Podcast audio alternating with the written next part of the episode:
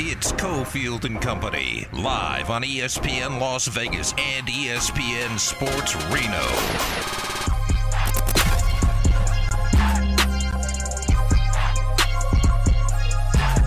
Rolling along, Cofield and Company on this Wednesday, live from the Final Four in a little bit.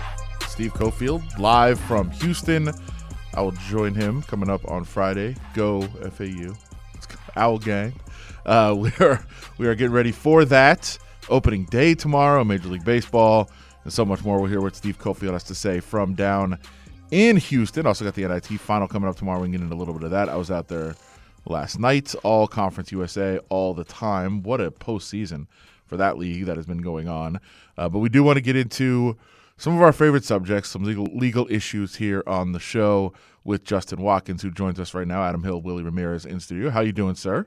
Doing pretty good. I'm going to be opposite of the Owl Gang on this one just because, Pac-12's best program, San Diego State, is in the Final Four, yeah. So they might as well win the whole thing. Fair enough. As a Pac-12 guy, that makes some sense. And also for the Mountain West people, hey, look, keep getting shares of that tournament money as San Diego State continues to win. By the way, I'll get into the rough beat that so many very sharp bettors had in this tournament. One of the most bet props for some of the sharp bettors out there going into this tournament was Mountain West Conference to have under 3.5 victories. And you got exactly what you wanted in the first round. The Mountain West went 1-3. So all you got to do is have San Diego State not advance to the Final Four and you win, and they advance to the Final Four. They got 4 wins on their own to go over the prop for the Mountain West. So all that handicapping, all that great analysis doesn't matter. Mountain West goes over with 4 wins from San Diego State. And as I mentioned, Conference USA as well. We'll get into it a little bit more later on in the show. Conference USA is 17-1 in the postseason this year. 17-1. Florida Atlantic all the way to the Final Four. The NIT features 2 Conference USA teams that have gone all the way through. Charlotte won the CBI, so none of those teams lost. Right. Rice went 1-1 in the CBI. 17-1 for Conference USA. And all 5 postseason teams are leaving the league. So they're all going to the AAC next year. Wow. That is wild. So good run for them. But you mentioned, real quick, you mentioned Bad Beat, and you were at the NIT last night, but I love the over in the Wisconsin-North Texas game. They were on pace to hit like 140 points. They landed on 110. What did they score in the second half? So 70 points in the first half, 115.5 was the total. Yeah. Clearly looked over. Wisconsin hit a three-pointer with 9:07 left to go up 54-46. The final was 56-54 North Texas. Wisconsin did not score the final 9:07 of the game. They made one of their last 16 shots. Stays under the total at 110. That was wild. Brutal. Wild game there. A wild game with the Knights, too, Justin. We'll get into some legal topics in a second, but I know you've followed the Golden Knights very closely, and they have been absolutely scorching hot until Edmonton came up last night, and Jonathan Quick is what we thought he was. That was not a good effort last night. But he also didn't have much help. They were getting a barrage of shots off. The Golden Knights weren't creating much themselves. How concerned are you after last night's game? Because nobody was really concerned going into last night. They're winning every single game. Was last night eye-opening? No, I don't think it was eye-opening. I mean, I think all their deadline moves have been good, including Quick. I think it was good. I hope that if we have all of our goalies healthy, that at best he's the third goalie in the postseason. I do not want him starting a game. It's fine if he's traveling with a team and he's providing that like veteran presence. You don't mind him getting a per diem? You just don't want whatever. That's fine. But if Thompson's healthy, I want it to be Thompson's net. Yeah. I actually think that Aiden Hill and Brossois have both shown to be good in net, especially when all 6 defenders are healthy, which may or may not be the case. I mean, Shea Theodore went out for the third period and won't play.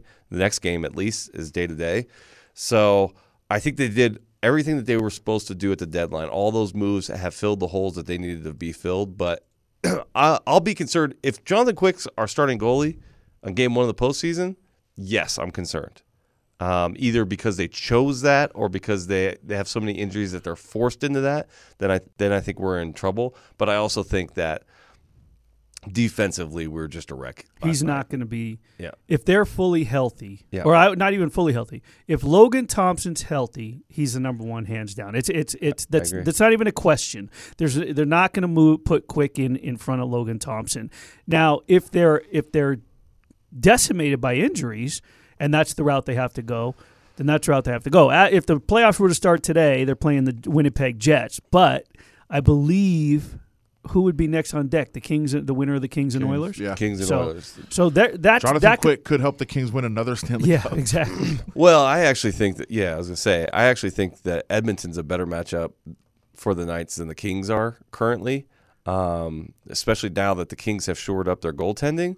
They've been on fire too. Oh. Edmonton, Vegas, and Kings are all on fire right now. They all won 8 of their last 10 games. Yep. Well, now two of them lost, so now it's 7 of the last 10, 8 of the last 11, and Edmonton's won 9 of their last 11. I personally love it. Yeah, love it. I personally love it because of all the people that don't necessarily follow NHL, or they jump in and out, whatever. But they just a lot of people jump on narratives because they hear it being said all the time, so it just becomes habitual. Yep. That the Pacific Division sucks. Well, it doesn't really right now because.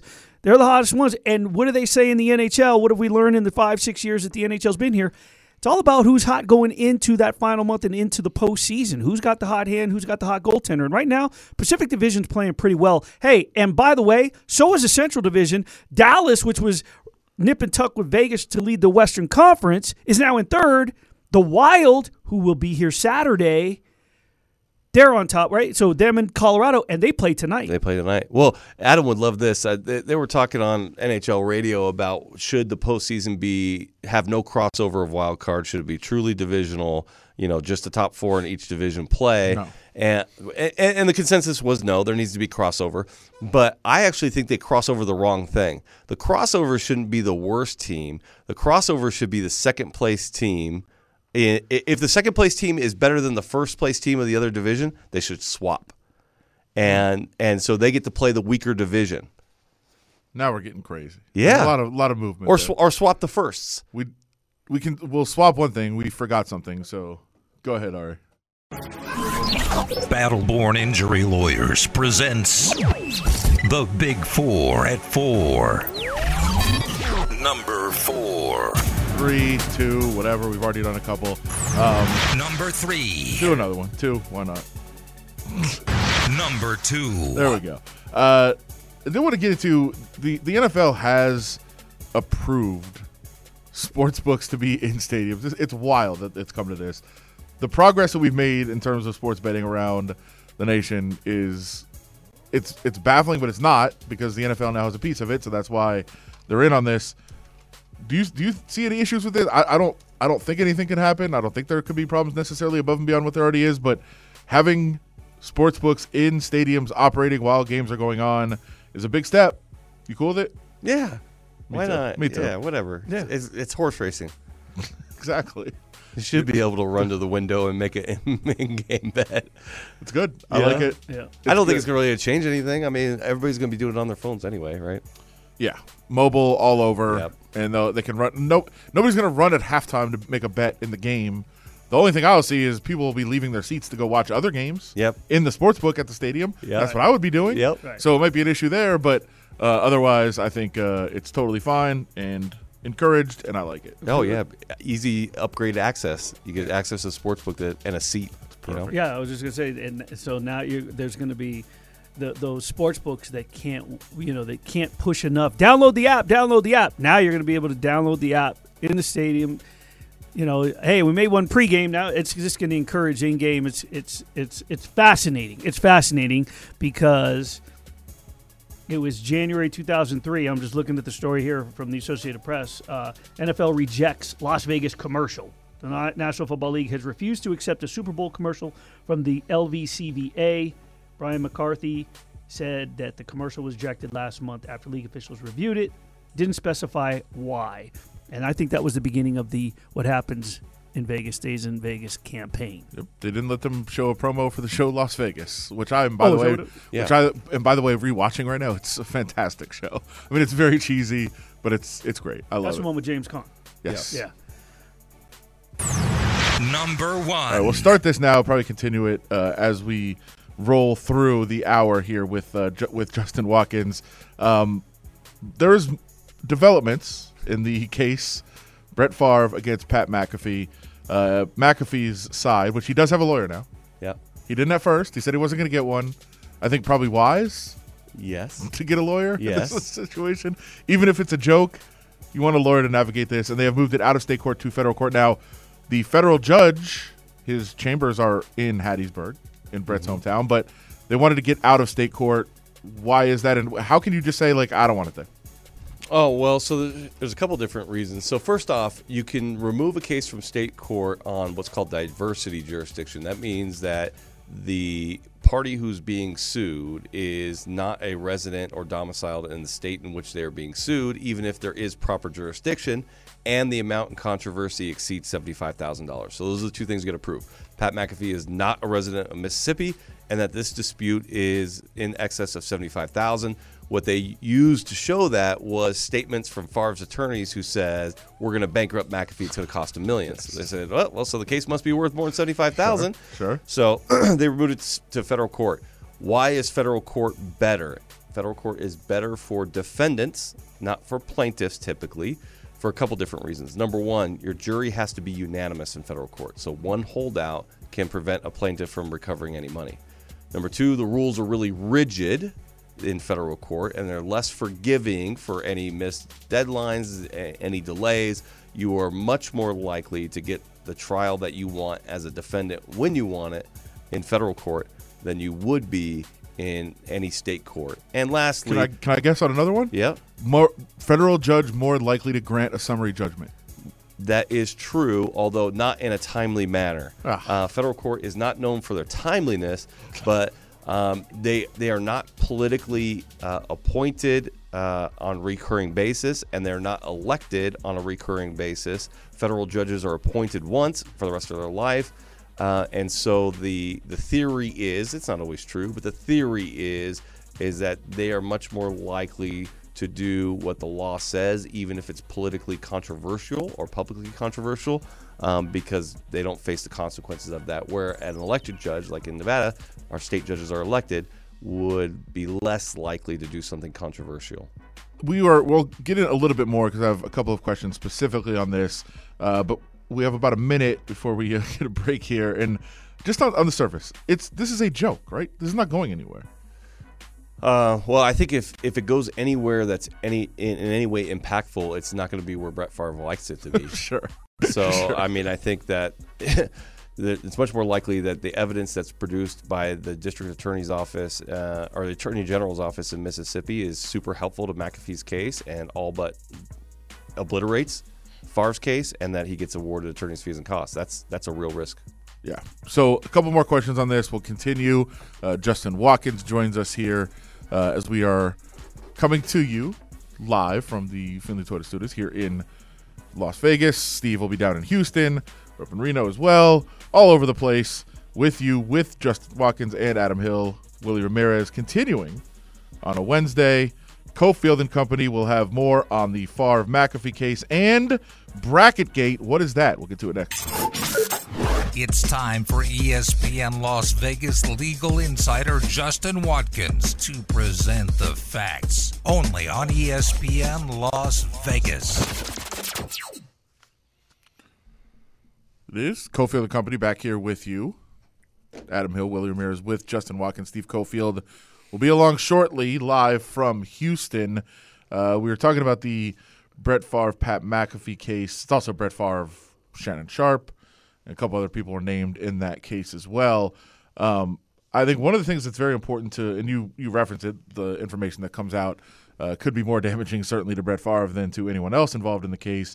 But one of the responsibilities when you make a claim like this in court is to prove that it damages your character, correct? Right. So pretty much anything that is in Brett Favre's past would be open, wouldn't it? Because we're going to say, did you ever have any character, like any positive character image to uphold anyway? Yeah, well, it's going to be about what the worth is of your image and like kind of goodwill. So going into you can have experts to say, well, we think the Brett Favre name is worth, you know, this amount of money. And they're going to have an expert on the defense side and say, well, after he sent the pics to this journalist, you know, of his privates, and after he did this, they didn't. The other expert didn't diminish his value based on those, and they should have. We did, and so every bad thing that he's ever done publicly, or even, you know, now it's got to be publicly that is known. They get to reference for sure. And I always forget you are not a Seinfeld guy, right? No, I did. I watched it the first time through. I haven't watched it since. Okay. Wow. We were really missing out. The finale, it was a different kind of case. Yeah. But essentially it was just character witness after character witness saying, like, these people are trash. Yes. Like, this could be the Brett Favre case, right? Like, we're just going to call person after person saying he's a horrible person. Well, you have to go to the value that Brett Favre has, right? So he has to come up with monetary damages for how he was hurt by what Pat McAfee said.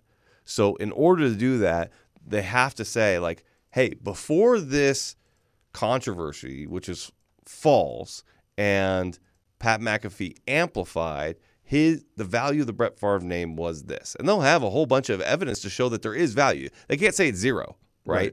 That there is value, clearly, because he gets commercials and he does things, right? So, okay, they got that value. And after that, after this controversy, and the difficult part they're going to have to say is directly because of Pat McAfee's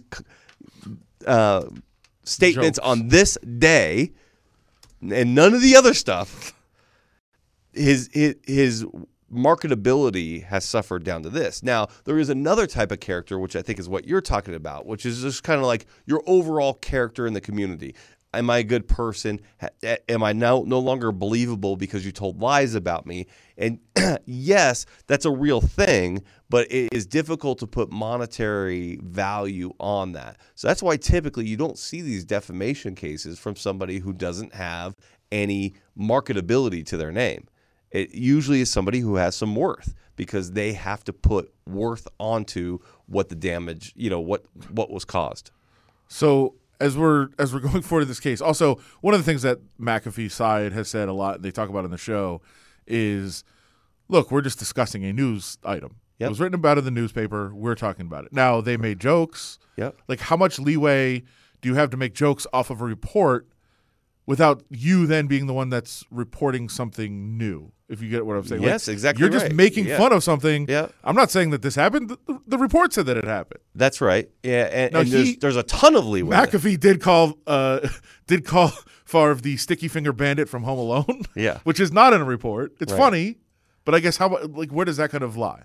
Yeah, so there are protections for that. You're touching on multiple layers of protections that you have from defamation actions in the United States. First one is that if the person is a public figure, which there's no doubt that Brett Favre is, and the person who's being alleged to have defamed them is a journalist. Now, they're going to argue that Pat McAfee is not a journalist. He can argue that he is a journalist or is certainly in a position to discuss newsworthiness, that the alleged defaming statements must be done with actual malice, meaning Pat McAfee knew the statements were false when he made them and did it for the purpose of damaging Favre for his own betterment. He knew it was false and he wanted to hurt Favre. So that's hurdle number one. Hurdle number two is, under the First Amendment and protections of free speech, is the idea that you can use satire, basically I'm allowed to joke in terms of things that are public or newsworthy in a fashion that doesn't rise to the level of defamatory language. Like, satire is okay. Otherwise, Saturday Night Live would be sued all the time. Right? So stand-up comedians. So you have to prove that the statement that Pat McAfee made not only was done knowingly false and with the intention to specifically hurt Brett Favre, but was also done in a way that was not intended to be satire or a joke, but was intended to be made and received as a statement of fact. Very difficult. If Brett Favre came to you and asked you to take this case, I know it's not your specialty, you would say no, right? I would say no, 100%. No. And you would tell him, hey, man, not only am I saying no, like, you should probably drop this. This is going to go poorly for you. Well, it's different in this situation. Most of the time when somebody gets, a defamation lawyer, it's usually a personal injury lawyer like myself. But we have taken defamation cases, but if they take a defamation case, it's usually contingency fee, which means I only get paid if I get you money. Sure. Right? And I take a percentage. I'm sure that's not the case here. I'm sure Brett Favre's paying an hourly rate to a big expensive law firm to do this stuff, and why that attorney that he's got is going and making all these public statements and bringing the story back. He's constantly bringing the story back into the news is a bit baffling to me. And his lawyer, I believe, is a Trump White House lawyer. Yeah, I mean, he probably is trying to stay in the public spotlight, I would imagine, is the point of doing this. Yeah, but that's, obviously there's codes of ethics there, and you don't do it at the expense of your client, right? You don't better yourself at the expense of your client. I think a little bit of that's happening here. Interesting case involving a personality on social media, Taylor Mathis, who we know and is around. She talked about on Twitter teaching kids how to fill out a bracket as part of math. I mean, kids do – believe me. I was learning how to fill out a bracket when I was in kindergarten. She talked about this on social media. There was huge backlash. She was let go from her job, although I think she was already on the way out. They just kind of moved up the timeline of when she was out of her job. What is the bigger picture in this case of what is going on? And people freaked out about this. I really never saw an issue. What's funny about this is I'll take umbrage with the idea that there was big backlash. There was backlash by one group, But so let me start off by saying, as I understand the story, I don't know Taylor, but I follow her on social media. So, I see her post this story where she spoke up about what exactly happened. Her sister's an elementary school teacher. Wanted to have her in on, kind of help out with a math sort of thing. And they were talking about the different things. They were going to start with baseball because there's more statistics and all of that. But they said, well, it's March Madness. Why don't we do a March Madness bracket? We could talk about, probabilities that things are going to happen and what 1 and 16 seeds are and how unlikely, all the different combinations, right? That's what we're going to talk about. And that's what she did talk about. And she said she never brought up gambling, never said anything about gambling, never said anything. All she said is that she's a reporter and she works with teams and works with athletes, and that's how she conveyed herself. So I think it was a second grade class, maybe third grade class, okay? And all the report, everything, she posted a picture on Twitter of her in the classroom. And everything, all the comments in response to that were all positive. Not a single negative one. And then there's this group out there for responsible gaming, and they decide to talk to her employer and say, we find this offensive, the group, that she would be doing this. And so her employer, who she'd already given notice to, she was moving on from, comes to her and said, hey, pull down the tweet, the photo, and issue an apology. They got this group out there. And she's like, okay. So she does. She tells them exactly what happens, but then she does. And then they fire her anyway. And so or tell her it's over now instead of in your couple weeks. When you got to give notice. And from my perspective, number one, I just think culture-wise, it's a bit ridiculous that we allow somebody, one particular group that, by the way, has a bias towards being offended. They exist to the extent that there is offense to be taken, right?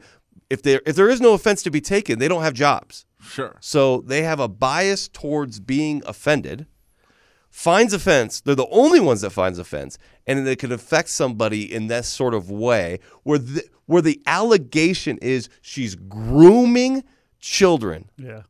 That's the allegation they made. I just think it's gross. And then on top of it, what her employer horrible did. Phrasing. Yeah. Horrible. Yes. The vernacular is ridiculous. Then what my legal mind goes to is, does she have a claim against her employer if they knew that they were going to ask her to leave early, but they asked her to take down the photo and issue an apology, thereby bringing light to this and making her give the appearance that she had done something wrong before she moves on with her professional career, does she have a claim against them if they did that with that sort of intent? Like, we're gonna make her look silly on her way out. And I think the answer is yes. I think Justin's got a future client. It's not my state. Yeah. Very interesting case. There's several like it, too. We'll get into a couple more things that are going on. Justin Watkins joins us again. Steve Cofield coming up in about 30 minutes live from Houston. Adam Hill, Willie Ramirez keeping you company here on this Wednesday as we continue. It's time for ESPN Las Vegas legal insider Justin Watkins to lay down the law, only on Cofield and Company. Cofield and Company, Adam Hill, Willie Ramirez here with you. Steve coming up just a little bit. I usually know a lot about things that we're going to talk about. Sometimes I don't. This one I really don't know anything except what I see on social media. Gwyneth Paltrow is being sued. The pictures of her in the courtroom look hilarious and sad at the same time. I don't know what's going on with this case. Everybody involved seems to be kind of wacky. What exactly is at issue here? What I have heard is that she's being sued because somebody claims she basically ran him over on the ski slope and then just took off. That's all I've heard. I don't even know if that's true. I wish I didn't know anything about this case. Yeah, I feel like you do. When it came to the rundown, and I was like, oh, I got to actually dig into some of the details of this case because it's awful.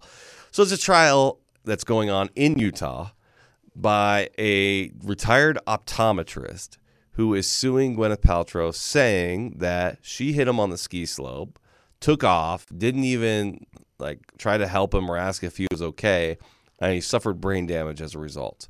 He's got multiple personality disorder now that he attributes to this incident. He says he was retired anyway, but he's lost cognitive function. But that can happen. You can get hit and have multiple personality disorder. Well, the one clip that's worth noting is there's a clip of him on the stand where Gwyneth Paltrow's attorney is cross-examining him, saying, here's the things that you said, right? You said these. He said them in deposition. He goes, that wasn't this personality. That was the other one that lives in my head. He's like, all right. And he's like, and he literally says, and do you think that's Gwyneth Paltrow's fault? And he's like, absolutely. Suddenly I have visions of the movie Primal Fear with Richard Gere, where he gets Edward Norton to change personalities on the stand. Oh, I wish the lawyers were at that level in this because it's not that way. So, but she alleges and she countersued him for $1. Okay, and legal fees. And that triggers the legal fees if she wins. Right. Legal fees and costs. It says he hit her, and that was it. He hit her. So she called the ski patrol. Everybody was checked out. He was cleared on the mountain. He left. Her doctors have... Wait, that might have been a different person. It's a different personality. Well, here, let me ask you this real quick, Justin, because... But real quick. Okay. This guy had suffered a stroke years before and had been going to doctors for years talking, allegedly, according to the experts, talking about his cognitive issues, his issues with his personality. There's tons of reason to believe that Gwyneth Paltrow is 100% in the right on this one. Wait, he sued. This happened in 2016. In 2019, he sues her for $3.1 million. Yes. Then a judge rules that it was not entitled to punitive damages, and the figure was reduced. Because that judge ruled one thing but reduced it, does that automatically say we find you guilty and there's no guilty. There's no innocent guilty. All it says is... Or that you're responsible for that money. No. Okay.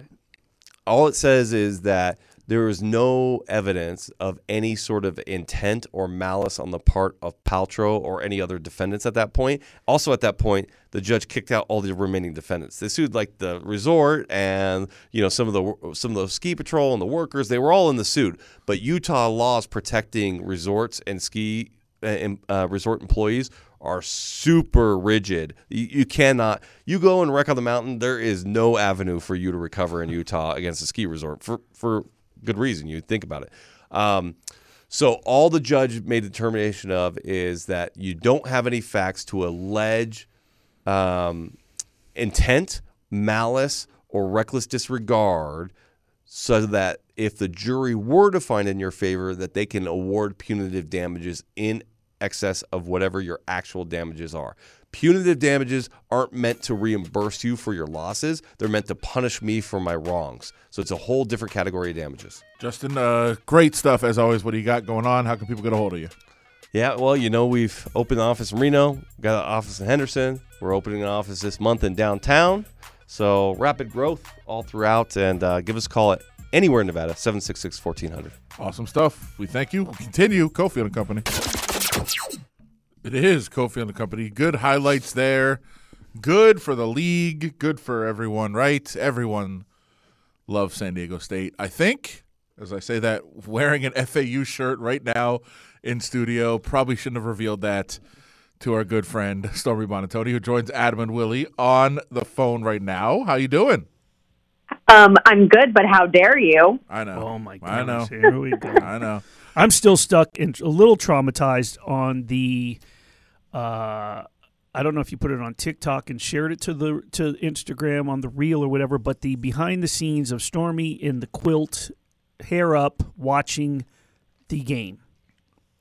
Traumatized? That's a little rough. Yeah. Well, just what is that? Just I mean the wave of emotions. I was like, Jesus. I mean, I felt like I was right there with you. Yeah. No. So it's actually funny too, Willie, because when it comes to the Final Four being out there in Houston, I've been doing XFL coverage for ESPN this season, and I initially was assigned a game in Houston this Sunday, and I got moved off of it. Our schedule changed, so I'm staying home in Vegas, but like long before I ever thought San Diego State would be in the game, I was like, oh, that's cool. Maybe we go to a Final Four game on Saturday, and then we work our game on Sunday. And now that San Diego State is actually in it, I am so grateful that I got moved off of that game and I'm doing a Vegas home game because I can't watch San Diego State play basketball in public. Like I am a hot mess. I am an embarrassment. I don't need any cameras on me doing the surrender cobra or my eyes welling up like the Utah State cheerleader. I just don't need that in my life.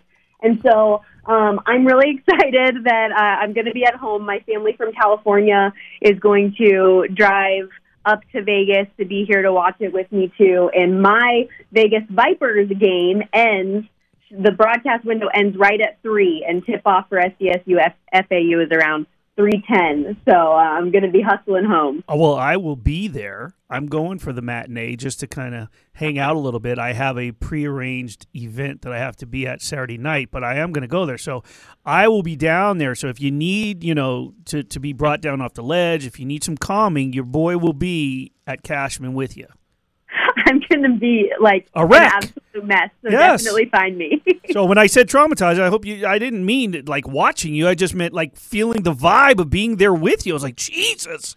It was intense. Yeah. It's a whirlwind of emotions for me. And actually watching, so that was the Sweet 16 game. Watching the Elite 8 game, I was on a plane going to my XFL assignment in D.C., and I had spotty Wi-Fi connection. Oh. So I'm, like, getting ready to take off on a flight, the foul that everybody's all upset about with Nemhard, and I'm like, I don't even see the foul as it happens because my Wi-Fi is freezing. And so, oh, my gosh, so chaotic. And I'm in a middle seat. I'm just annoying the heck out of the people next to me. Nobody knows what's going on. I'm a mess in a nutshell, but that's nothing that you two didn't already know. If it makes you feel any better, nobody saw the foul, Stormy.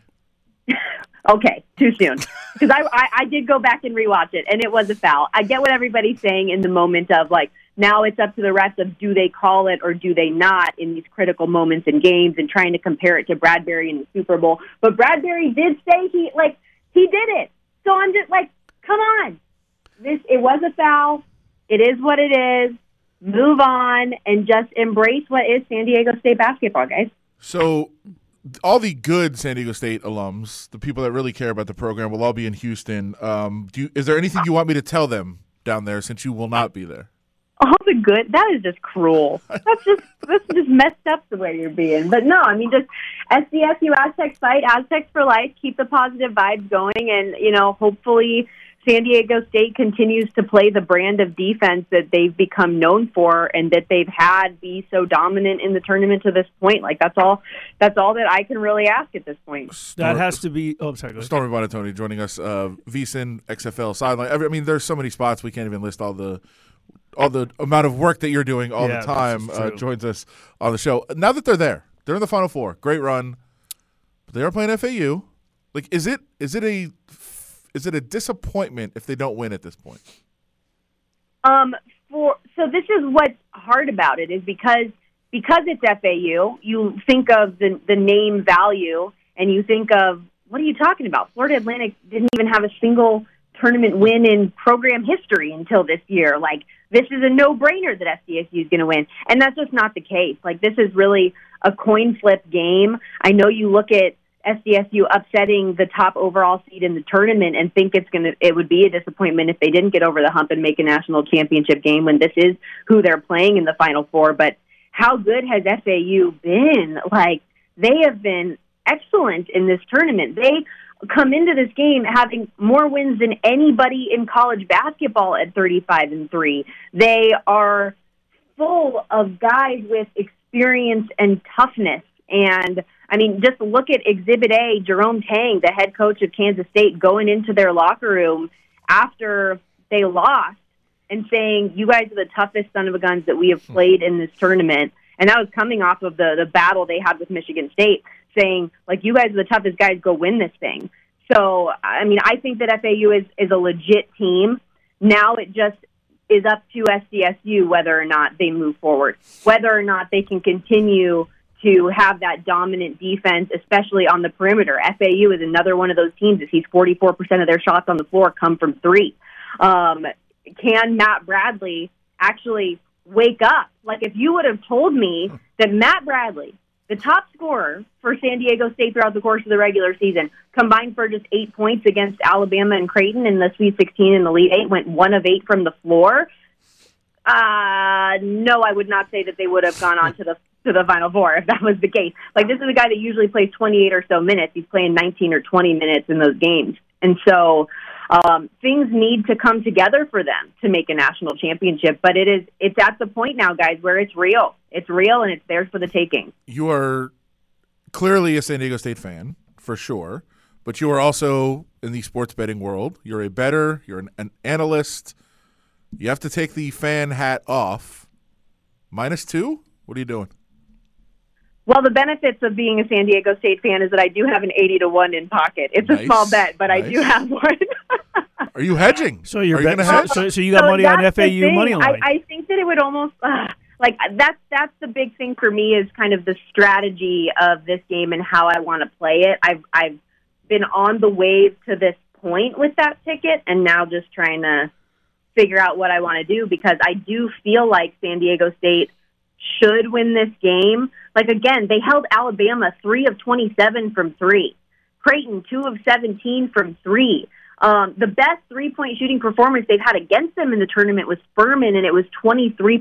They are the best perimeter defense, second in the country, in three-point percentage allowed against teams this year. So if FAU has trouble with those sight lines playing in NRG Stadium, the threes aren't going. SDSU is also the best rebounding team they've faced in the tournament. So if the threes aren't going in and SDSU is getting some of those boards that the Owls usually get, I think things could play into their favor and they could win this game by 6 or 8 points. But will that happen? I'm not so sure. One thing I do feel confident in from a betting perspective on this game, guys, is that San Diego State has found ways to dictate pace in every single game. They are on a 12-game under streak, a trend that began well before the tournament. Their first half unders, also 7-1 the last 8 games. So a couple bets I think might be worthwhile, because I do think that defense is going to kind of be the way of this game, whether or not SDSU ends on top, is that it'll be lower scoring. So I do like the under 132. I do like Florida Atlantic's team total under 65.5. A first half under, I think, could potentially be a decent play in this game as well.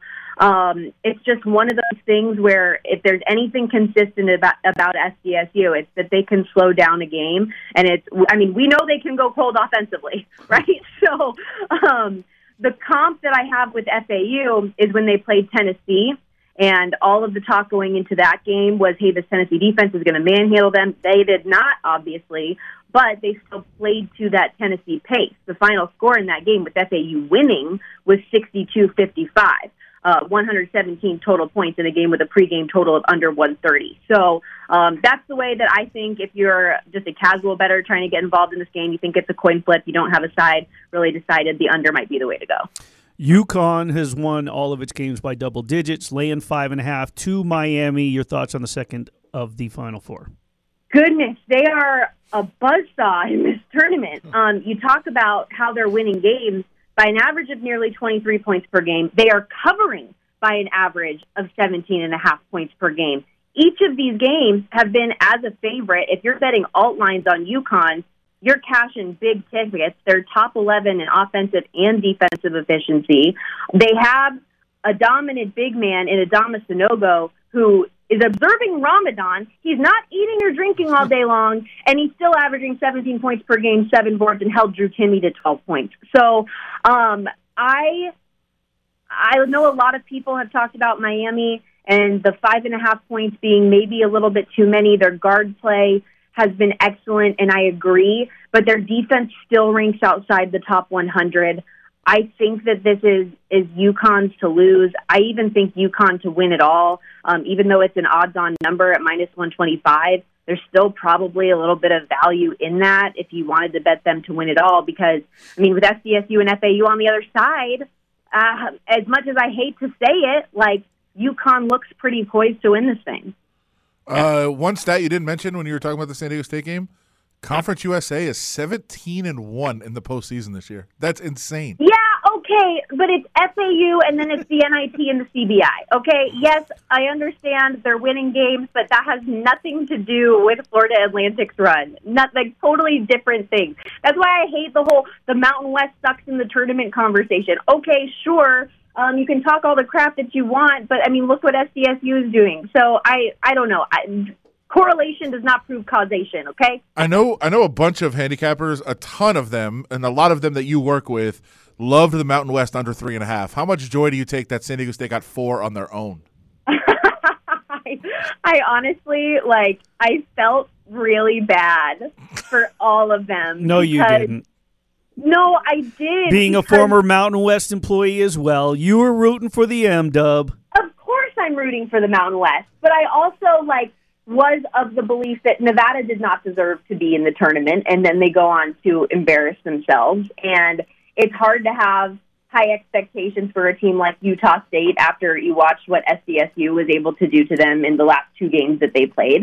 And so, you know, I didn't have as much faith as I would have liked to in the Mountain West this year, but I said from the start that SDSU was a Sweet 16 team for me this year. And so I thought that might be kind of a number that they topped out at. So I was very much so, I would never bet it, but I was very much so in agreement with a lot of the people at our network. So I felt bad for them at that point. Like, what a way for them to lose. San Diego State making their first Final Four in program history. There you go. Great stuff. History, too. The league's never gotten here. No really question. Cool. Great stuff from Stormy. Check her out. VSiN, check her out on the sidelines for the XFL game, the Vegas Vipers coming up this week. Anything else people should check out right now? No, that's about it, but it is occupying all of my time, that's for sure. But I appreciate the hype up, guys. Great job, Stormy. As always, Cofield and Company continues on this Wednesday.